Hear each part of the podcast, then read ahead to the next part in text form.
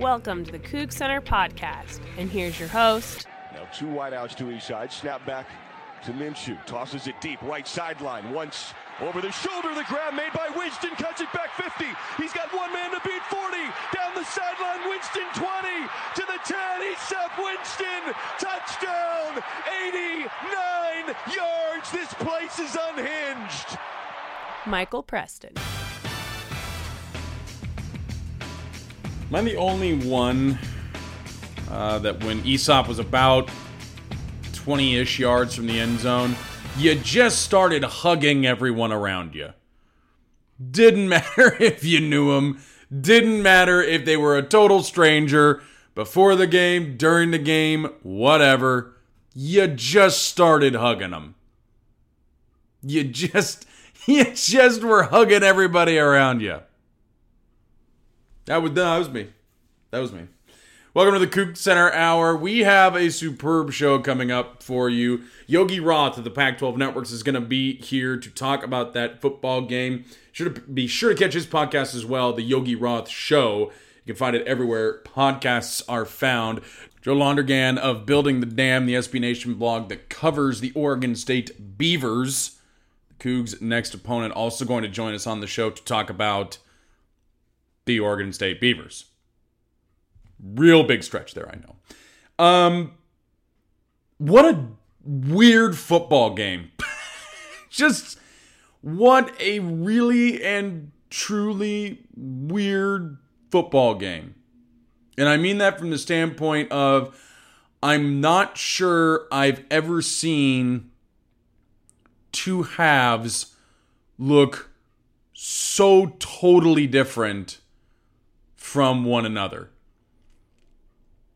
You had a you know first half where it really and truly looked like these teams were going to just beat the crap out of each other with points and you had 42 points scored in the first half the game's only turnover as well and then two scoring drives in the second half of 10 drives. So on 10 drives in the second half, there were two scores from the teams.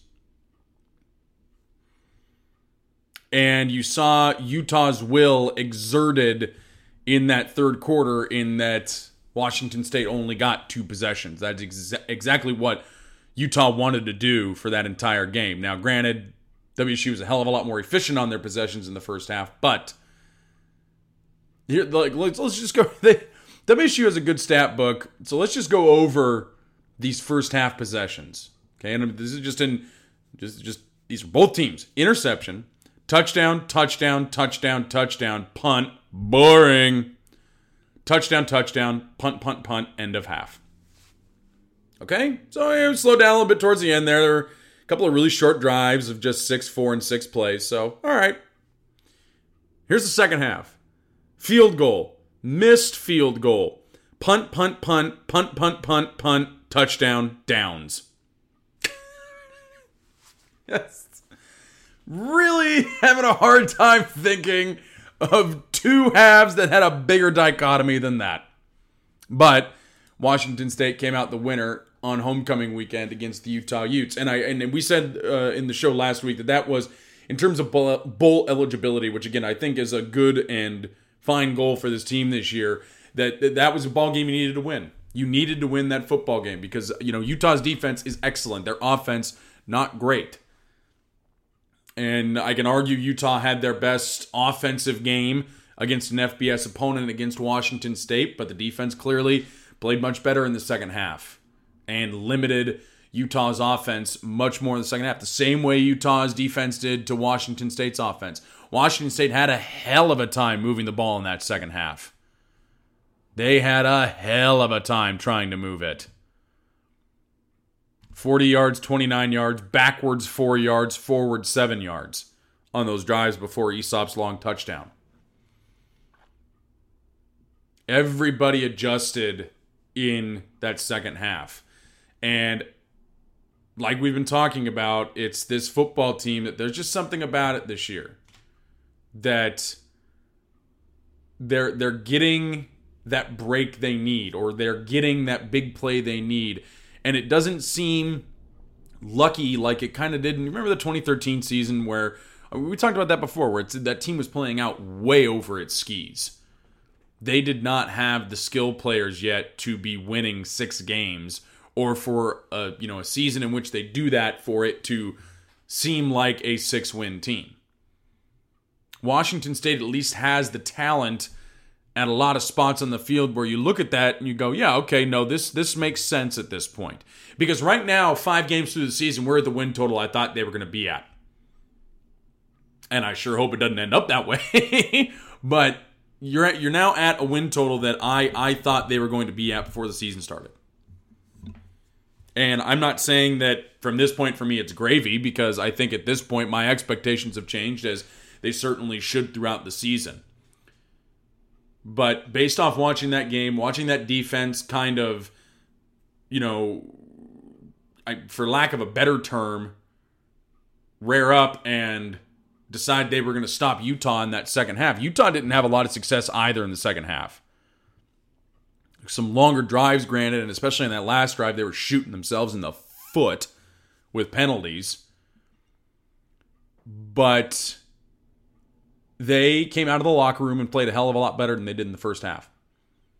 And we're going to talk with Yogi here in a few minutes. And like he'll tell you, you know, none of these guys on the defensive line are really, you know, they're not going to light your hair on fire. They're not going to play at the next level, really, but they came out and they played hard in that second half. And that's about all you can ask from them this year because really and truly, guys, the talent at the defensive line still is not there. And that's fine. But Tracy Claeys, I, I, I really think that you know, like Jeff said in his post on Monday, that th- this is more reminiscent of a more normal Mike Leach team. A really good offense and a defense that does just enough to win your football games. A defense that is never going to be amongst the best in the conference, is never going to be amongst the best in the country, but they do enough to allow the offense to go out there and drop 30 or 35 points on a team and call it good. But I really, you know, again, we I, have said it a few times, but I think Tracy Claeys deserves a ton of credit. This is a guy who could have come in and said, "We're going to do things my way. We're going to do this how I want to do it," and he didn't. What works for you guys? We'll do that because we. I want this to be successful. You want it to be successful. What do you do that makes it successful? Let's go do that. And I think for me that that again we've said it before it's very admirable and it's very clear that that is what is that they've they've you know the the shifting of the line in front of the offensive line that is not that is an Alex Grinch thing and so much of it, what they do is is all Alex Grinch. And Tracy Claeys has said let's just do that. But I, I, I think the thing I marvel at is some of the mentality that comes from having Gardner Minshew at quarterback this year is we don't care what happened on the last drive offensively. We're going to go out there and we're going to score some points. And it was kind of easy to see at times the past few years. Luke Falk was an excellent quarterback, and I know we were really down on him last year, but I and I don't I don't want to try to minimize how good of a quarterback he really was, especially late 14, all of 2015, and most of 2016. It was just he had some real issues with regression last year. But you could see at times when that offense wasn't moving, it wasn't going to move. It just wasn't going to. It doesn't ever really feel that way with Gardner Minshew this year. I don't I don't think I've ever really felt like you know that offense is just going to come out and lay a turd because he he he's going to go out there he's going to score points. And I, that's what I think I'm going to do on every drive. The field goal issues are getting to be a little annoying. Two blocked field goals in two games. I don't know what the problem is there, but it's clearly something that is seen on game tape that they can exploit. And Blake Mazza before that had shown to be a very capable redshirt freshman kicker. So I, you know, it, it's kind of a I don't want kickers are so susceptible to the yips, so I would really I don't want him to get the yips. So hopefully we can right whatever the problem is there. But this is just an offense that's going to go score points. And I think the thing about that Easop Winston play that, that amazed me the most. And watching it in person and then watching it at home again was the speed with which he pulled away from the defender. It didn't look like he was running that fast. But he clearly was. And now you know why he's the guy at Z. I'd kind of wondered with him above Dezmon Patmon, and by the way, Patman continuing to have a great year, and I'm so I'm so excited for him to really and finally be having that year we all knew he could. That he those the moves he put on that defender, and then to just get downfield fast as he can, and he got there, and 89 yards later, Washington State had the lead. That that that play, like it did for Jeff in his Monday post, it encapsulated everything about how far Washington State has come. That even in a down year, six wins is the bare minimum expectation now. That we have gotten to a place with this football team where, you know, hopefully this is a thing that continues. That there's no such, you know, there is such a thing as a down year, but the down year is the Cheez It Bowl or an at large bid because the seven bids for the Pac 12 are full. That is hopefully where we are with this football team. And it certainly seems that way with them right now. You have seven games left to get two wins. And we'll talk about that Oregon State game in a second. But I really don't think there's a reason to believe they're not going to get it. There are very, very, very winnable games left on the schedule. And even a couple where you think you might be able to jump up and surprise someone. But it feels good that the bare minimum now is not please just go out there and don't don't really royally stink. It is we expect bowl eligibility. And I think that's safe to say at this point that the expectation is bowl eligibility. I said a couple of years ago that for me it would be every 3 out of every 4 years you get to a bowl game. But they are two wins away for from the first time in school history being bowl eligible 4 years in a row. That is insane to me. A, that it hasn't happened four years in a row before, but B, that, you know, I, I think a lot of the fan base had pretty low expectations this year. And it's amazing that that is just going to be surpassed, blown by by a team that clearly didn't have those expectations of themselves. And that's a great thing. And they're playing a team this weekend in the Oregon State Beavers that is still trying to find themselves. And the Beavs are still in the middle of a very tough rebuild. They do have Jermar Jefferson, which you're going to go two straight weekends with seeing really, really good running backs for Washington State. Zach Moss got some big runs at times. That worries me a little bit, but Oregon State's passing offense doesn't worry me, and their defense really doesn't worry me at all. Their defense is kind of one of those, you know, everybody's going to look at that defense, and they are they are one of the worst defenses at defending the run in the country. If not, you know, like they're way at the bottom of every statistical category in that way. But is it because they are really bad at defending the run and better at the pass, or is it because nobody bothers to throw because they're so bad at defending the run? And you know Mike Leach isn't going to get away from throwing the football. It's just not his MO, and it's not really Gardner Minshew's MO either. I would expect them to run it a little bit more this weekend, especially with Max Borghi and James Williams. I would expect that. I don't know if that will happen, but that would be the expectation. But this is, you know, Corvallis has always kind of been a weird especially two years ago. You go down 18 points at the end of the first half, have to come back to win that game. Two years before that, Luke Falk tore the Beavs a new one, but then uh, it's just it's I don't know what it is about the Oregon State Beavers, man. Something screwy happens every time the Cougs play them. And I will still never forget that rain soaked game right before Thanksgiving in 2007. I insisted to my parents on staying in town for, and then immediately wished I'd gone home for because I think my clothes just now got dry 11 years later.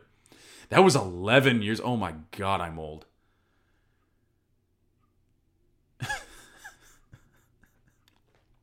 What a way to end the segment almost there.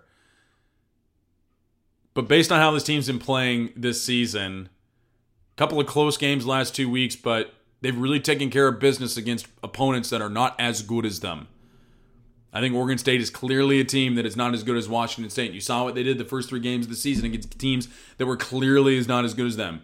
They didn't punish San Jose State the way I wanted them to, but they still won the game 30 to nothing. They beat Wyoming by 22 points. They beat Eastern by 28 points. They should be able to do that again against the Beavers.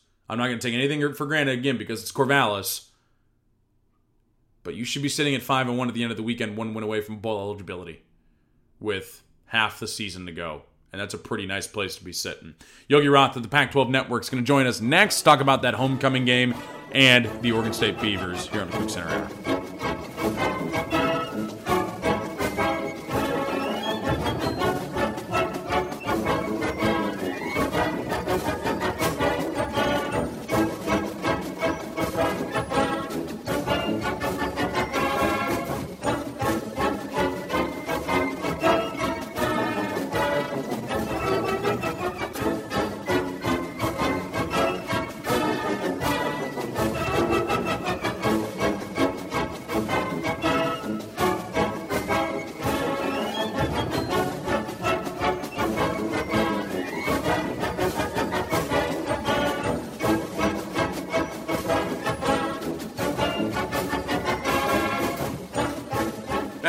Coug Center Hour, and we are now joined by one of our favorite guests. He's an analyst for the Pac 12 Network. He's going to be in Corvallis this weekend for the Oregon State Washington State game. He was there in Pullman last weekend to watch the Cougs beat Utah 28 24. Mr. Yogi Roth of the Pac 12 Networks, who's very generously making us some time for us today because he's a very he's an extraordinarily busy man. He's like uh, the Dos Equis guy in terms of uh, ev- everybody. He's just everywhere. You know, he's just he's he's like uh, Mister uh, Mister Worldwide of the Pac-12. Is that is that a compliment to call him Mister Worldwide of the Pac-12? Oh yeah, I'll take that all Yeah. day long. I think I went from. Do- I went from like Dos Equis to Pitbull there though. I think I mistake on my I'm down with either of those uh, Yes. comps, so All right. I appreciate it. Perfect. Uh, you were in Pullman uh, over the weekend, and I, I I follow you on Instagram because I'm a social media maven, and I saw, you know, you enjoying the Palouse and the weekend weather, and we uh, right before we started recording, we were talking about what a lovely weekend it was on the Palouse. Uh, how much did you enjoy your time there? Because I know just from seeing some of your pictures, it looked it looked like an absolutely stunning, just in terms of photograph, just a wonderful weekend. Yeah, well, I'm gonna keep sharing some more of those photographs because it was it was amazing. Um, I think first and foremost, you know, and I said it on the show, is that you know in the preseason, if there was one team that I wanted to see, uh, or as a filmmaker could follow all year long, it would have been Wazoo, Mhm. based on everything that happened in their off season. Um, and you can even look at the last couple of weeks. That clearly there's been a lot uh, in the news around that institution and its athletic department. Um, so for me to, to go there and see what football can do and unite and bring people together um, on homecoming weekend uh, was a gift. And you know, for me, it's been my dream in my entire career to do what I was you know fortunate to be able to be a part of on Saturday, which was the pregame show, call a great game, Mhm. and then be on the post game show. I mean, it was it was literally my dream weekend, man. So uh, you know, all things kind of came together, and uh, it, it's really fun. You know, I've gotten to know this. I think the community um, in a unique way as a broadcaster. You know, I don't live Yeah. obviously in Pullman or Spokane or Seattle, you know, with a lot of fans, uh, but I do a, a decent amount of the events for Wazoo in the off season. You know, I'll do Cougar Athletic Fund when they try to raise money for their student athletes. I was at the golf tournament over the summer, the Legends event, and got to see a bunch of people outside of just the football team because the football staff isn't there. Uh, so I got to meet a lot more people that were alums that have played there that are prideful of that institution. So I feel like I've got this unique lens into that program. So to see it all kind of play out on a Saturday night and Right. have it all on the Pac-12 networks was really special. You, I, I want to kind of get your thoughts on Gardner Minshew because I know coming into this season, we were all a little worried. Um, you know, obviously his performance at East Carolina wasn't great. I think probably more to do with we've said before the fact that East Carolina just wasn't a great football team last year. I think they went like two and ten. Um, but what did you see out of him on Saturday that you really liked? Because I th- I've made the comparison a few times. The guy he reminds me most of with just a you know better legs and a slightly weaker arm is Connor Halliday in 2014. Is that kind of a fair comparison to you? But and if it's not or it is, awesome. But what did you like um, from Gardner Minshew?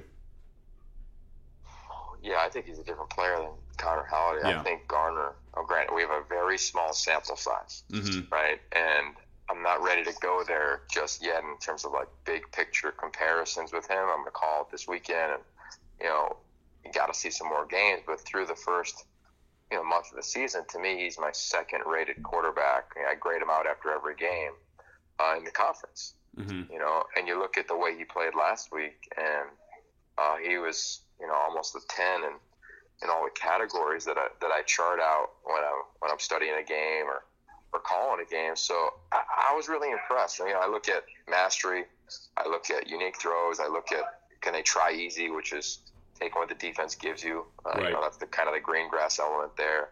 His competitive temperament and a category I call pace, which just plays after critical errors. And he was really impressive, man. Like I, I got to be honest, and, and I'm on this kick now around the air raid where I'm really not buying.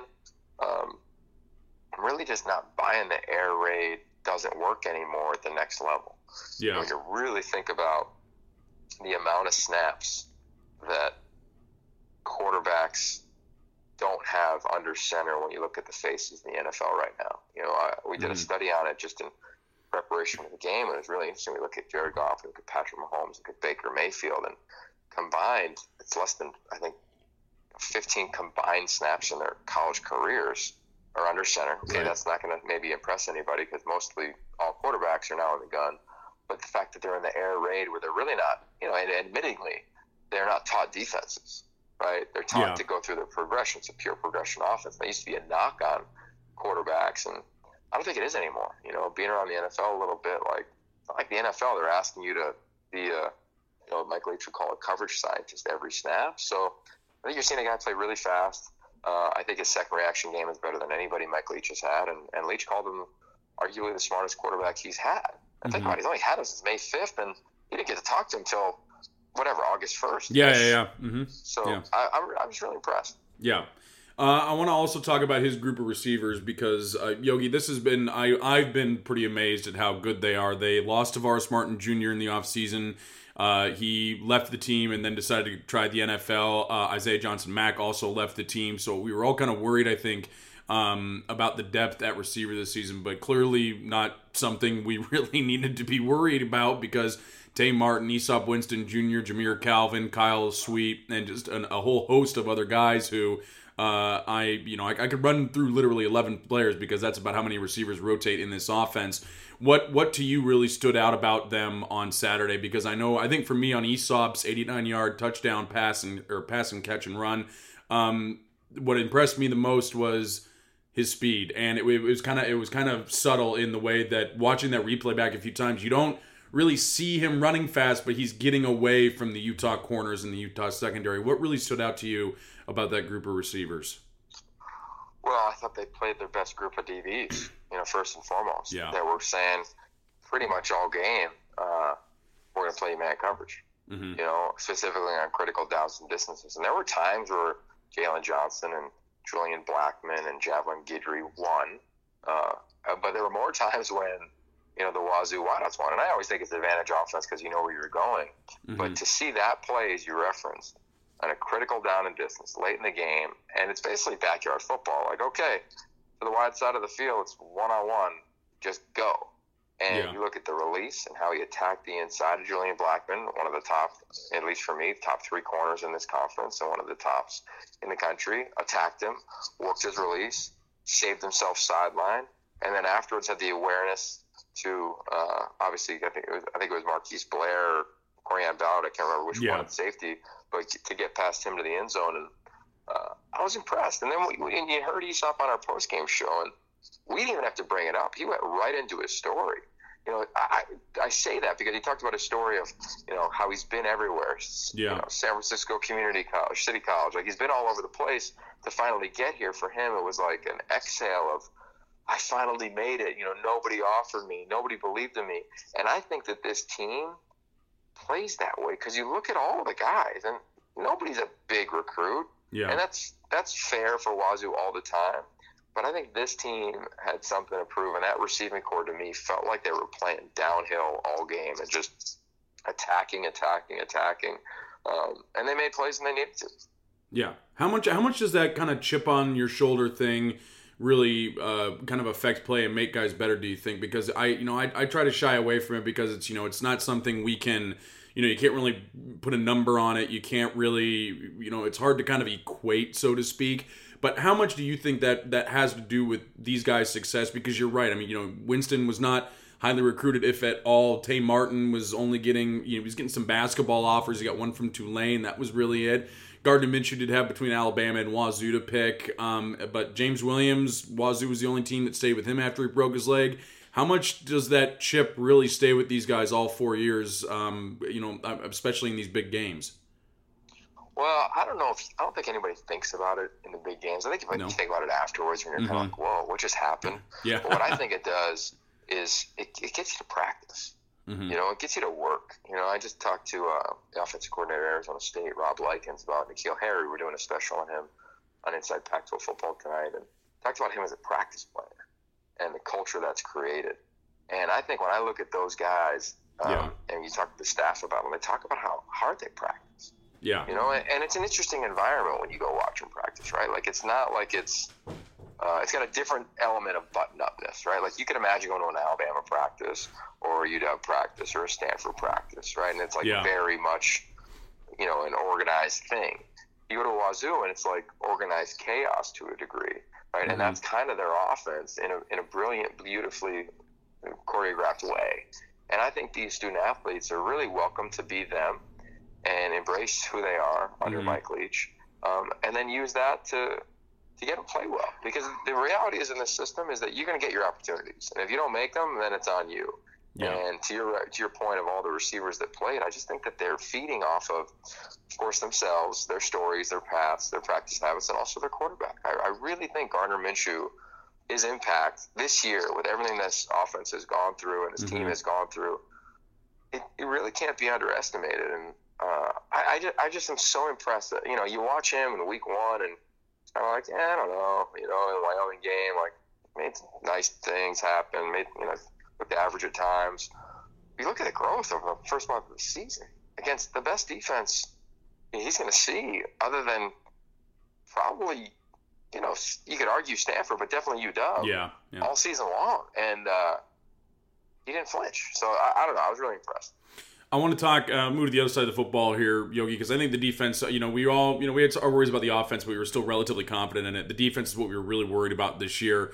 Um, and it, it was kind of an interesting for me watching that game on Saturday where it went from in the first half kind of this minor shootout where you 42 points scored to the second half where you had 10 points scored and everybody seemed to have adjusted uh, in the second half to what the other team was doing. What was the biggest difference for you from the first half to the second half with the WSU defense? Because you know, I mean, obviously the um, nobody was moving the ball as well in the second half. But what what for you kind of made the biggest difference for WSU uh, in the final thirty minutes?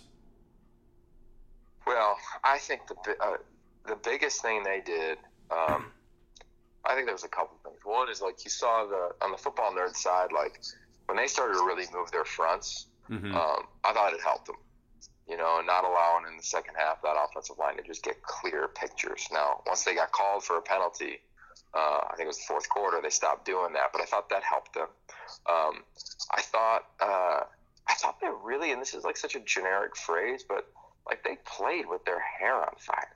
Like they really, like the effort was impressive, and I think that's an impressive thing to talk about because they were getting pounded.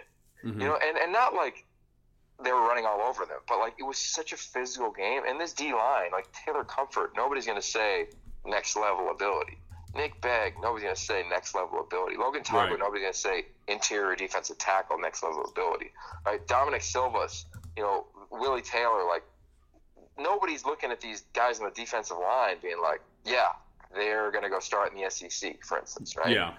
They're all saying, hey, they're they're all gonna they all go to work, and the only way that we can win is if we play with incredible effort, incredible enthusiasm, incredible focus, and they did, man. I mean, that to Yeah. me was was the story of the game, and, and to me, like you know, nobody wanted to really to talk about it in the post game show, which is fair because of the Winston catch. But to me, the play of the game was the Pelluer and Woods tackle Mm-hmm. you know, on that on that drive. I mean, that to me was the play of the game. That okay, now we get the ball back.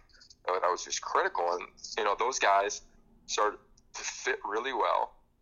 And say, okay, Utah, you're going to run the ball. Just keep running it. And Utah was saying, all right, we're going to keep doing it. And then all of a sudden, uh, you know, it came down to a couple plays, and you know, I believe a couple unforced errors by Utah that really hurt them because you know they don't get one of those penalties, and who knows how this game ends up. But I just thought it was the effort. That's really what stood out to me, especially after you lose a safety in Skylar Thomas and Deion Singleton hadn't played nearly as much as the other guys. Yeah. He comes in and gets beat the first couple times he's in, and then settles in and plays really well. We get you the week before you call. Uh, Wazoo game again against Oregon State, and the Bees are really struggling this year. Uh, offensively, they look pretty okay with Jermar Jefferson, especially. I've been really impressed uh, what little I've seen from him. But defensively, uh, Oregon State really struggling this year. Uh, Corvallis always seems to have at least a minor bugaboo for Washington State. I know it did.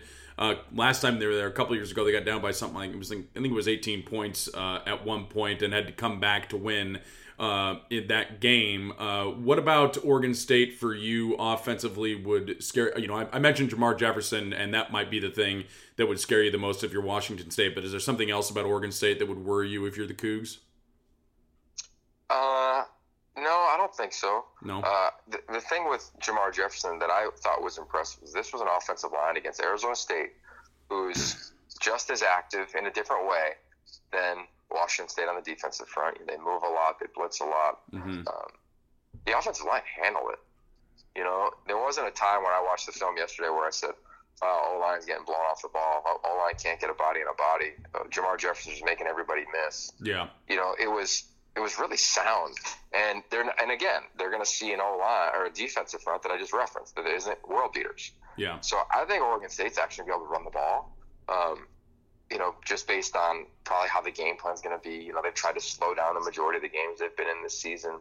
Uh, the status of uh, you know their leading wide, wide receiver is probably up in the air in terms of Isaiah Hodgins. You know, Mhm. hamstring in the second quarter versus Arizona State. I, I, I don't know if he's going to play or not. Uh, haven't haven't heard either way, but if he's not, that's probably their best receiver. They're not a team that's going to beat you throwing the ball all day long down Yeah. the field. Uh, but they're going to do stuff that's going to make it hard on your defense. So I think they'll be fine there. I think it'll be a limited possession game. Um, and then on the on the defensive front, that's where they're going to struggle. You know, and Yeah. you know their, their strength is the back end. So it'll be interesting to see how Wazoo, you know, it's the old 50-50 line, right, from Leach's press conference. you know, like, yeah.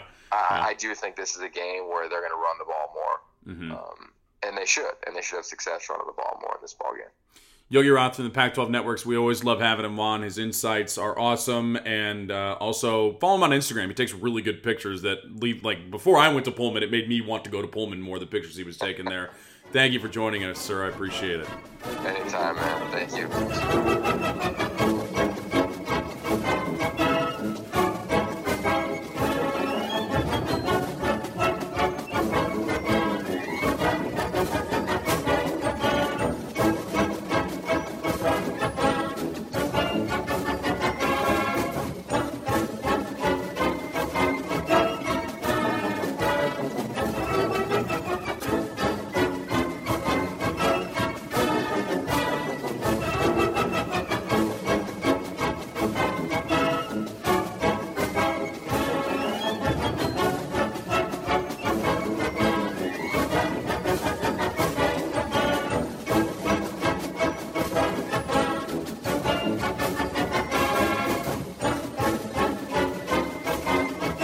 Here on the CougCenter Hour podcast, our thanks again to Yogi Roth of the Pac 12 Networks for joining us. Once again, his podcast, The Yogi Roth Show, you can find it anywhere podcasts are found. We need to move on to talking about the Oregon State Beavers, though, and for that, we welcome in Joe Londergan from Building the Dam, our sister site that covers kind of our little sister. I don't want to say little sister school, but our sister school in Oregon. Joe, is that I've, I've always kind of found a camaraderie with Oregon State uh, as a Wazoo fan. Uh, the you know the all time series is roughly equal, and we both deal with a school with a Napoleon complex near us. Yeah, that's a pretty good way to put it. And yeah. I mean, in my experience, you look at the towns of Pullman and Corvallis, and there's definitely like similarities, and then just the surrounding areas. I think we both kind of have that like blue collar fan base kind of thing going yeah, on. Yeah, yeah, Well, and you, and you get the potato salad stadium, and I love potato salad. That's like my favorite thing in the world too. I love I, and uh, they Reser's macaroni salad too. I could just rave about those all day. Do they serve that in the stadium?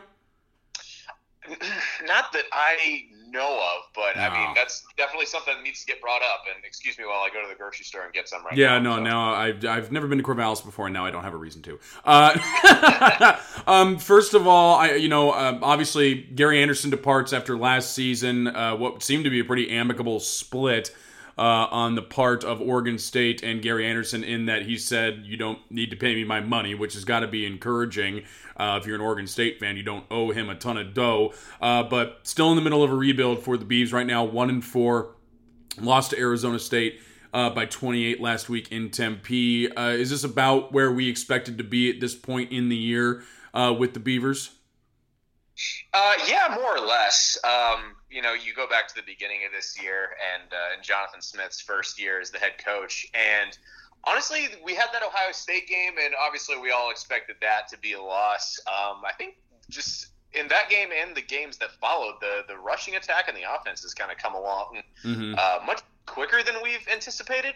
Sure. Um, but then when you follow up the Southern Utah game with uh, what very well could have been a win in Nevada, I think that was kind of you know a little bit of a disappointing result. But um, other than that, I think this is more or less where uh, we expected to be. Um, when you kind of level out, the offense is better than I think we expected, and the defense is mm-hmm. maybe slightly worse. So. Yeah. Well, I want to talk about the offense first because I want to get to uh, Jermar Jefferson. I mean, the kid has been outstanding this year. He has 200 or 727 yards of rushing on the season, including a couple of 200 yards, 200 yard games. He had his season high uh, against Arizona State last week at 254 yards. He averaged over almost 11 yards a touch against Southern Utah, and he kind of struggled against Nevada and Arizona, but the numbers on him are outstanding. What makes him so good? He is a freshman, and he is putting up these kind of numbers. Yeah, I mean, I think one thing is you can't really uh, talk enough about how good his vision as a ball carrier is. Mm-hmm. He's just able to really understand where the gaps are. He doesn't dance around too much. Um, I think old school football people will kind of appreciate that he's um, a good like one cut and go type of runner. Right. Um, and then um, even going back to right before he really broke out this year, when uh, Artavis Pierce was more of the RB one um, in the Ohio State game in the beginning of the Southern Utah game. Uh, he was busting off some big runs too. So I think you um, obviously give a lot of credit to the running backs, but um, this young offensive line has been run blocking a lot better than I think we thought they would. Um, the passing game needs you know a little bit of work as well, but um, the rushing attack in general has been great. And yeah. uh, in terms of Jermar, um, his vision is uh, specifically is great, and his, his acceleration is uh, pretty impressive as well. Well, you talked about it a little bit. I mean, you, I mean, obviously we're rebuilding here, but this was not an expectation heading into this season. I know Isaiah Hodgins might have a hamstring problem. Uh, we talked to Yogi Roth that might keep him out of this game against Washington State. But how's the passing game been? I know there's been some trading back and forth uh, a little bit between Jake Luton and Conor Blount, but it is now Conor Blount is the quarterback of the Beavs, correct? Correct. Yeah. Um, you know, you got to feel for Luton a little bit just with the amount of injuries he's yeah. had to deal with in a short time in Corvallis. Um, mm-hmm. but right now, it seems like he's still kind of dealing with an ankle thing that I believe uh, came up in the Nevada game, Nevada game or the Arizona game. I can't remember. Yeah. But um, in terms of the passing game, I think Conor Blount has given uh, that offense a little bit more mobility, um, and I think that's really what's able, what's helped him to um, play a little bit better in that quarterback spot. Um, I think Jake had a little bit more of a handle on kind of the vertical aspects of playing quarterback, mm-hmm. seeing throws downfield and making those kind of connections. So um, I think Blount's only going to get better uh, as he goes on in that department. But um, Yeah, I think Conor's been great, and I think a lot of us were kind of thinking he was going to get the QB one spot in camp, and Mhm. we're maybe a little bit surprised when when Luton earned it at the start. But um, I think we're we're pretty happy with what he's been able to do. Just um, need to tighten it up a little bit. If you had to give a letter grade to the offense through this is the first five games of the season, this will be halfway home once Oregon State and Washington State face off on Saturday. What what kind of letter grade would you give it? Because I know you know obviously talked about how much better the rushing attack is, and we were expecting in the passing uh, as well. But uh, about how happy are you with it? Uh, you know, I'd give it probably probably a B minus. Mhm. Um, I would say, you know, you can't be too mad when you have a, a back that's leading the entire uh, conference in yards and uh, could be, you know, the team's first thousand yard rusher in quite some time. Right. Um, and then you have a quarterback with you know very little experience in Conor Blount coming in and, and playing relatively well. Um, and then you look at just the results. I mean, Arizona State scored 24 points. Um, Arizona scored 14, which isn't horrible. Nevada scored 35 points. You know, and those just aren't point totals that we were really seeing in the Gary Anderson era. Um, and if the defense was maybe playing a little bit sharper, then we definitely would have been um, in better position to maybe win these games or at least Right. keep them closer than they were. Um, so I would say the offense is a little bit better than we expected. So um, probably a B minus. If you had to pick a weak point of it, what would it be? Because I'm, I'm obviously impressed by Jefferson. I think Blount's been playing playing pretty well as well. But I, you know, you notice on the stat sheet what stands out to me is the number of tackles for a loss and sacks given up. You got 43 tackles for a loss by Oregon State opponents this year, 19 sacks on the season. Has it there been a protection issue for this offensive line? Because it seems kind of weird when you know we talk about how well they've been. How adaptive they've been in the running game and how well they've been blocking, but then you look on the back end and it's like there's a lot of sacks being given up by this offensive line too. Oh, for sure. And um, you know, part of that comes from you know some some level of it, it some level of it is inexperience. Uh, run blocking, and pass blocking are just like two different kinds of technique, unfortunately. Um, but yeah, there's definitely issues with the uh, pass protection, Mhm. and hopefully they can get that. Um, hopefully they can get that corrected. Um, so I would say that's probably answer uh, one A. Um, Yeah. and answer one is probably uh, just like just injury issues. You know, people Yeah. can't stay healthy between you know Pierce and uh, Luton and um, Javon Bradford had some issues in there. Um, just people keep getting hurt, and if people can, you know, if the the star players on this team can stay healthy and uh, you know keep themselves in in games, which you know I understand that's not their fault and all Right. that, but you know if guys were healthy, then we would definitely be contending a little bit better than we were than we are. I think. That sounds so familiar to me. Just, just the, the parallels to that are so familiar. Uh, defensively for Oregon State, I, I know the story I've heard is that it is just it's a work in progress to kind of put it politely for the Beavs. And what stands out is the rushing yardage. Opponents have gained oh, almost 1,600 yards in terms of rushing because I hate that the NCAA takes out sack yardage and rushing, and it's so stupid.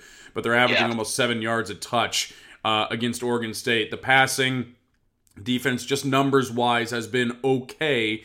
Is this a matter of teams are running the football because they know they can and they're not bothering to pass, or is it because Oregon State's pass defense is genuinely pretty decent uh, compared to their rushing defense? I think it's a little bit of both. Mhm. Um, you kind of see what uh, they were able to do against Arizona and kept Khalil Tate, who's a pretty decent passer, in check. Um, but I guess you know some of the based on some of the other games that Arizona's played, I guess a few other teams would kind of crack the formula on that. Yeah. But um, yeah, just when you watch them try to defend the run, the tackling is just not what you'd expect out of a Division One team, let alone a P five team. So Mhm. I think uh, Jonathan Smith and his pressers the past couple weeks has been pretty adamant about how that really needs to change. Um, and you know, hopefully they figure out how to do that. Um, but I, I think that's kind of the biggest issue. But you know, in in the defensive backcourt, there's definitely some great athletes, and hopefully they'll get a few more back when um, you know next year when uh, Mhm. Jay Irvine comes back from uh, season-ending injury there. Um, and there's there's a few other really good athletes in that defensive backcourt too. Um, David Morris uh, was like our leading tackler, I think, through like half the games last year, and he was a safety, so that shows you how bad the defense was last year too. Yeah. But um, yeah, I think the the pass defense is um, I would say that they're pretty good, but um, just in terms of defending the run, you know, every player on this defense just needs mm-hmm. to, I don't know, play a little bit more aggressive and maybe just, you know, remember tackling drills from high school a little better or something. grab, the, grab the leg. Yeah, so is, is it just the tackling? Because I know we, we talked about earlier how the defensive line just isn't getting a lot of pressure, and I know Yogi Roth talked about that a little bit. That there's just there's almost no push up front for the Oregon State defensive line, and it kind of obviously starts up there with your rushing attack. And I know WSU's defensive line hasn't looked great at times this year, but they're dealing with a big dearth of talent loss uh, that they unfortunately don't have from last year. Is it just an issue of talent on the defensive line for Oregon State right now, too? I don't really have an answer for why that pass rush isn't necessarily what it should be. Yeah. I mean, we look at some of the guys on that defensive line, like uh, Kalani Vakameilalo, and uh, he just he's a beast when I see him and I've watched him practice and you know in spots the last couple years. So it's kind of puzzling that they're not getting as much pressure as they really should be. Um, so uh, that's really strange to me. Um, hopefully, mm-hmm. hopefully that improves because you know I, I don't really think there's an excuse. There's some there's some really strong athletic guys in the defensive line, so I'm not really sure why they're not performing up to expectations right now. Right. Oregon State has a week off after they play, play Washington State, as does Washington State. Kind of looking at the rest of the schedule, this just seems like a murderer's row of football teams, especially the last four games of the season for Oregon State. USC at Stanford, at Washington, and then the Civil War on a short week after traveling to Seattle. Um, the is it just at this point? I you know I know we're in a big rebuild, obviously, but is is this just trying to see some improvement every week for Oregon State right now? Yeah, I mean that's more or less what it is. Um, I think a lot of us were hoping, you know, if we get like three wins, that would be we'd be over the moon with that mm-hmm. after winning one last year. Um, so, you know, after we didn't win the Nevada game, which I think was our most winnable game other than right. Southern Utah, um, I think a lot of people were just, you know, frustrated that we're that uh, it's definitely looking like with that season-ending stretch there that that may not happen. Um, so it's it's a tough spot to be in for sure. Mm-hmm. Um, if if they can win one of those games, I think a lot of people are going to be pretty happy. But um, I think uh, it, Jonathan Smith is is quite lucky that he's got this year zero period where people aren't going to be too mad at him. How you know, however he finishes up here, right. um, as long as there is that constant improvement um, throughout this entire year. Which mm-hmm. um, honestly, there's there's been that feeling more or less. Um, mm-hmm. I think just a lot of people are kind of frustrated with you know the point totals in some of these losses, notably like last week where uh, you give up 52 to an Arizona State team that um, you know didn't exactly look like Superman in their last two games. So. Yeah. Give me a prediction for uh, Saturday. How you think it's going to go? I said earlier in the show that I just something about Corvallis and Oregon State has always been a bugaboo for Washington State in the past. I mean, I remember being absolutely soaked after that 2007 game where the Beavs came out and just wrecked yeah. WSU. The 2011 game where that was kind of Paul Wulff's final stand as well. 2012 didn't go well, and then Cougs had to come back from a long way down when they were in Corvallis last year. But give me your prediction on how you think Saturday is going to go. Uh, well, I think I'm, I don't know if you can tell from the last 15 minutes or so. I'm, I'm, overly confident in the Beavs right now. No, mm-hmm. um, but um, yeah, I from what I've seen of, of Washington State so far, um, I think they kind of remind me of the Beavs in some aspect, and that just in that, I think their offense is a little bit stronger than their defense right now. Yep. But um, I think Oregon State's uh, biggest weakness on the defensive side of the ball is pretty easy to pinpoint right now in, uh, in terms of defending the run. So I don't think Washington State's going to get too far away from what they do best, which is throw the ball, but yep. maybe um, explore some of those those shorter routes a little bit, the catch and run type of things with screens or some short routes over the middle, and just you know let their ball carriers do the work. Um, and I mean, we've kind of talked about it a little bit in our like team Slack chat or whatever. But I think Gardner Minshew is a pretty good uh, quarterback, and I think he'll he'll be able to recognize the weaknesses that Oregon State uh, presents. So um, I think Wazoo takes this one by like three scores. Let's say mm-hmm. thirty-five to 14, I guess. That works for me. Joe Londergan from buildingthedam.com joining us here on the podcast. Thank you, sir. Appreciate it. Hey, thank you. Thanks for having me on.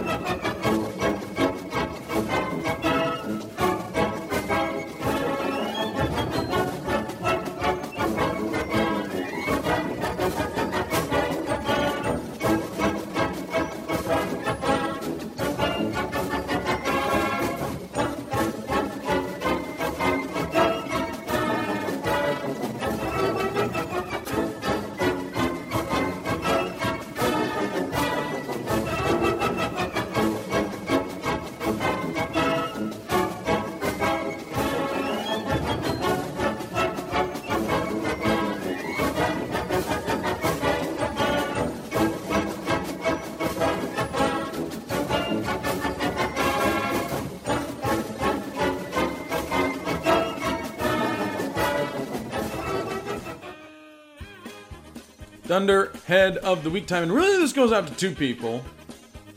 Uh, because within a five mile span on my drive over to Pullman for homecoming weekend, uh, down the hill actually to where they're going to do that bridge repair project starting on starting on October 15th. So by the way, find a different way to Pullman, uh, starting for that game.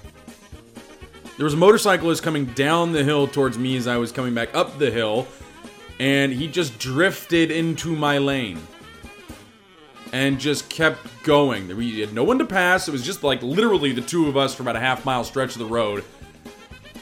And I laid on my horn, slammed on my brakes, and moved over. And then he noticed, kind of, you know, got the bike back over in the other lane and flipped me off. Yes, that was my fault. All my fault.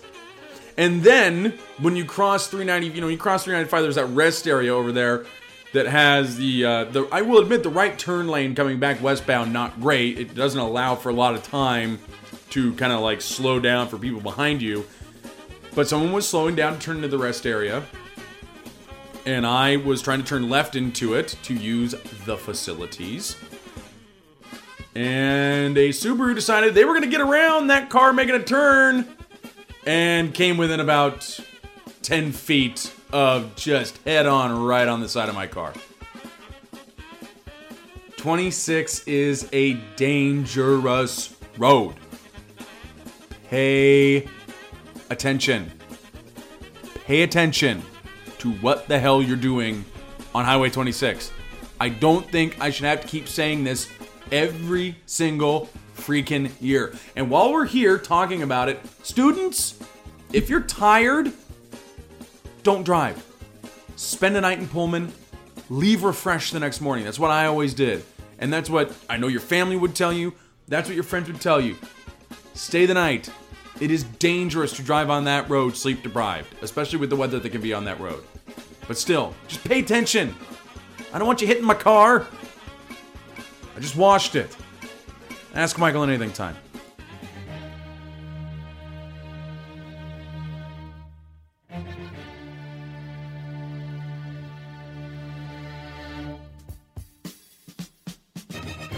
Ask Michael anything at WSU Cougar 08. Rick, what's your go to drink on non Pullman game days?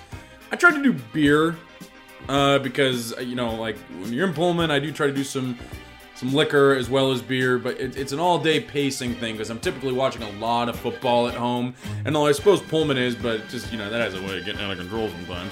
Uh, but yeah, I go with beer, and then at the end of the night, I finish with some Pendleton. Uh, also, some Eagle Rare, I like that too. Uh, and Crown, if I have that sitting around. Uh, at Cam Walsh, Katie Walsh, thoughts on the NCAA hoops investigation? This, I, I saw the witness list for this the other day. It is long, and this is going to be.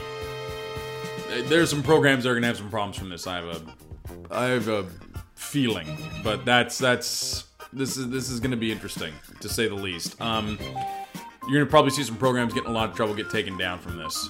Um, but it, it, looks long and extensive, and uh, be interested to see how that plays out. At Sean PC7, Sean Clemens, would you ever live in Spokane?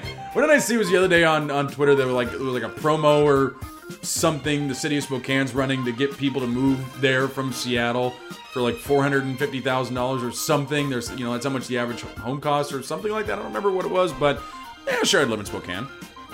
There's a direct flight, flight to Vegas, right? I hope. Maybe. At Fitzgerald underscore Tom. Tom Fitzgerald, if Gardner Minshew were a sandwich, what would he be? A hero? Or an Italian sub? I love Italian subs. So good with like the vinaigrette and the lettuce and tomatoes and mayonnaise and cheese, the salami. Oh. Oh. I'm going up to the junction to get one. On behalf of at WSU Brady, this is from Totes McSnowes, who got locked out of his account. Oh no! Fantasy matchup WSU versus anyone, anywhere. Uh, I actually like the suggestion you give of West Virginia at the Big House because I've always wanted to go to the Big House, never been able to go. But I'd love to watch WSU play that. Remember that game they used to play in Ireland every once in a while, like between Notre Dame and Navy or Navy and someone, like I think BC one year. Yes, there you go. Also, another one with the sign of chances this sign isn't allowed into there's a free mustache rides for the Beaver logo with Gardner Minshew. Pretty decent. pretty decent. That's not allowed. Uh, at Kook Buddy John, taking my daughter and her boyfriend to dinner in Pullman in Moscow. Where should I take them that would not be too overwhelming or too much pressure for the couple? I don't know. What, uh, pressure is kind of. I don't know what you mean by that. But we went to Paradise Creek Brewing uh, last weekend. I really enjoyed their food. I thought it was really good. Their Reuben was really good, and they serve a. I got a salad instead of fries because I'm watching my girlish figure. And uh, instead of just putting the side salad on the plate with the Reuben, they put it on a different plate on the plate. I thought that was a little odd, but whatever. Uh, at Cougs Zuku, which game did you realize Wulff wasn't the guy for the job? Uh, nice to nothing against USC. Nice to nothing. That would that right about around there, or about that Oregon State game in 2011 where we found out in uh, a book I read. I can't remember the name of it now, but uh, the system is what the book's called. That uh, Bill Moos made the call to Mike Leach after that game too, like I thought he should have. Washington State 48, Oregon State 28. Uh, WSU's offense just too much for this Oregon State defense, but they will pick up some rushing yards. So I wouldn't wouldn't worry too much about that if you see it. We'll talk to you in a couple of weeks. We're taking the bye week off on the CougCenter Hour.